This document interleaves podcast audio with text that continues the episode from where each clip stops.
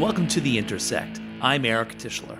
Abt Associates tackles complex challenges around the world, ranging from improving health and education to assessing the impact of environmental changes. For any given problem, we bring multiple perspectives to the table. We thought it would be enlightening and maybe even fun to pair up colleagues from different disciplines to share their ideas and perhaps spark new thinking about how we solve these challenges.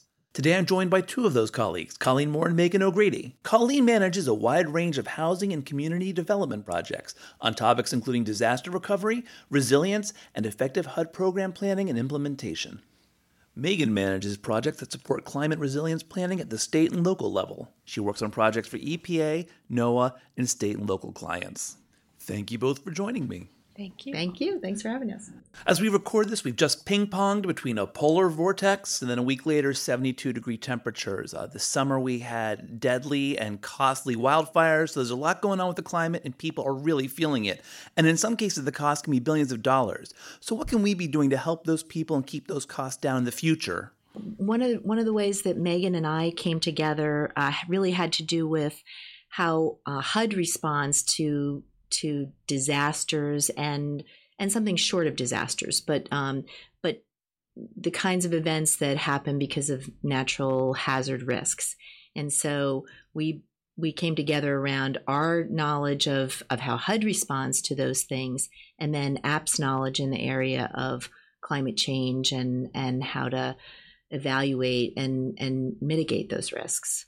Yeah, and we pulled lessons from communities around the country who have already started taking a lot of actions to reduce their potential risks to climate change. Communities already know how to plan for, for natural disasters. We can look at them for examples and share their, their lessons with other communities. So, what are you guys thinking about? We need to prepare. What are some things we can be doing? What are some steps we can be taking? Well, one of the things I think that Megan is right, a lot of communities do know how to do this, but in many cases, they don't have the resources to do it.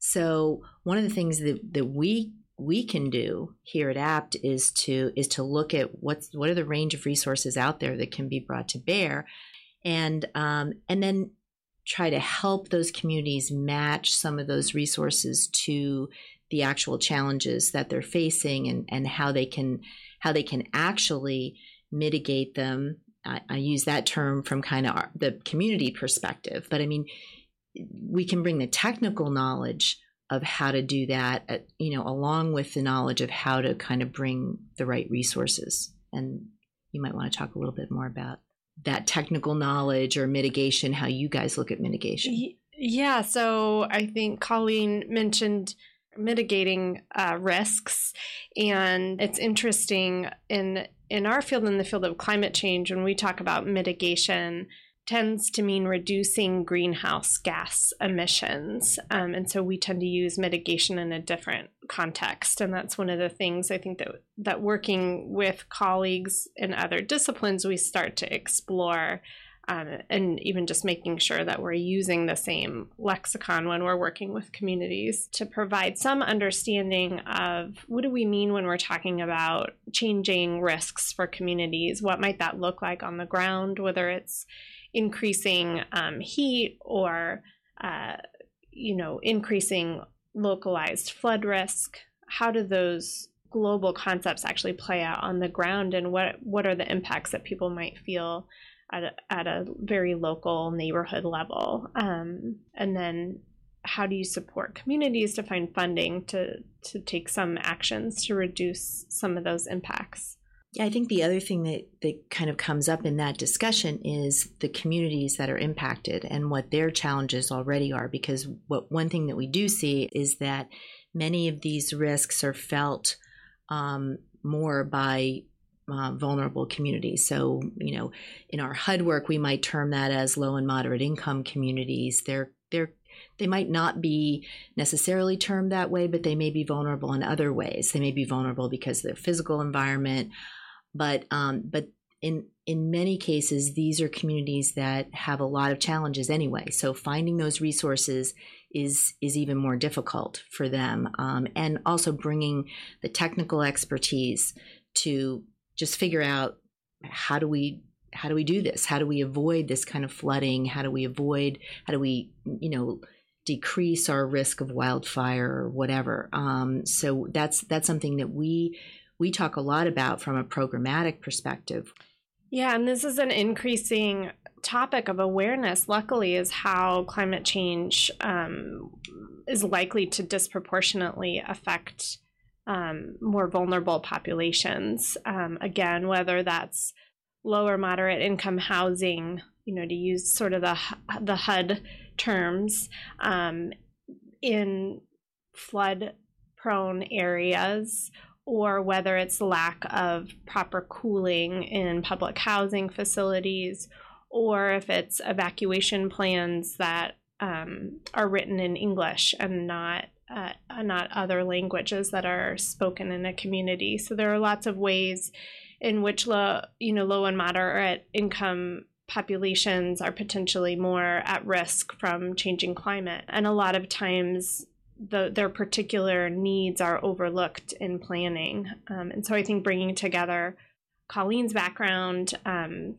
working with HUD specifically around accommodating needs for, for vulnerable populations and our work in climate change, we were able, and I think we can continue to work at this intersection to really help um, particularly vulnerable populations. You can learn more about our work on housing and climate change at abtassociates.com. Yeah, I think that one of the areas that we've we've talked about, and I think that a lot of people are talking about, especially when we see these kind of increasing high profile um, disasters, particularly hurricanes and these really um, massive wildfires, uh, is this whole idea of, of mitigation from a community perspective. And I think that's something that those entities that have to come in and and fund disaster recovery would like that to be a, a, a smaller undertaking than it's been in the past. Um, you know, we saw these really, really significant disasters, especially over the past couple of years. And so I think there is more discussion about how do we help those communities decrease their risk of all of these disasters. And, and I know HUD is looking at specific mitigation funding, which is the first time that I'm aware that they've that they've done that. So I think there are some opportunities. Uh, and communities will become even more aware of you know kind of what some of those strategies are you know not only how to evaluate their risks but how to kind of adopt strategies that will mitigate those uh, so i think that's it you know that's an area that that people are looking at. And I think that, you know, again, our experience in kind of marrying the program knowledge with some of the, the technical knowledge around these kinds of risks and um, that have to do with climate change. But um, but there's a there's a real good intersection there in terms of not to use your term. Please use my term. term. All right. Megan did too. It's branding. Thank you. Right. Um, You're listening to the intersect. um, but but it, it is it is an intersection of yeah. those of those you know kind of bodies of of knowledge. Um, hopefully. Yeah. Yeah, I think, and I think there's a lot of things that communities can do now, you know, that will help reduce some of their risks now and continue to do so into the future. Um, and certainly, those cost money, and we need to recognize that that can be a hurdle for communities. Um, and then we look at the cost of a recovery after a disaster. You know, where can we start to bring some of that post disaster money into preparation, you know, and, and reducing risks for future. Right. And it's, it, I mean, that does come up in the disaster recovery context. You know, I think the challenge is how do you identify those challenges before that major disaster. You know, it will take Puerto Rico years and years and billions of dollars to rebuild and hopefully they will they will be more resilient but you know the challenge i think is to try to uh, can't we can't necessarily predict those things but to try to look at the risks overall and see how to address some of those before those you know events happen. Yeah. I think another thing we can do um, is help communities prepare better for, you know, uh, the unfortunate event of a natural disaster and how can they think ahead of time about you know okay where are our floodplains? Where do we need to start elevating buildings? What sort of teams do we need to have lined up so that recovery piece that build back better piece mm-hmm. um, is you know there's a plan for that ahead of time so it doesn't take so long to get people back in their homes and turn the lights back on and things like that. Yeah the other piece of this the resource piece is um, is interesting because in in many cases some of these community communities do have access to to some of the resources. Some of the resources that we talked about in our work on community resilience they do already have access to some of those resources but haven't necessarily thought about using them in this way. So i think that's one thing that you know kind of the results of our work can help sort of you know get that get that word out we hope um, and also you know help communities think more strategically about that you know? If they're if they're using some of these resources whether they're community development resources or or others that may become available in the future uh, it's they all are going to have to be used as efficiently as possible. You know what we've seen in in Puerto Rico and in the Virgin Islands is you know it sounds like an unlimited amount of money but when you look at what the needs are post disaster and the needs to to really build back in a way that helps avoid the kind of effects that they've had, it's not an unlimited amount of money. You know, one of the other things we've been talking a lot about extreme events and sort of these high profile punctuated um, events that get a lot of media attention. But I think we also need to help communities think about some of the more gradual changes that aren't as flashy. Um, rising temperatures, for example, um, and how sort of potentially these this slower rise of some of of the climate changes might impact communities and help them think about how they can reduce risks from those gradual changes as well as the, the extreme events. Yeah, absolutely, and that's also something that I think is um, is not well acknowledged in some of the vulnerable communities.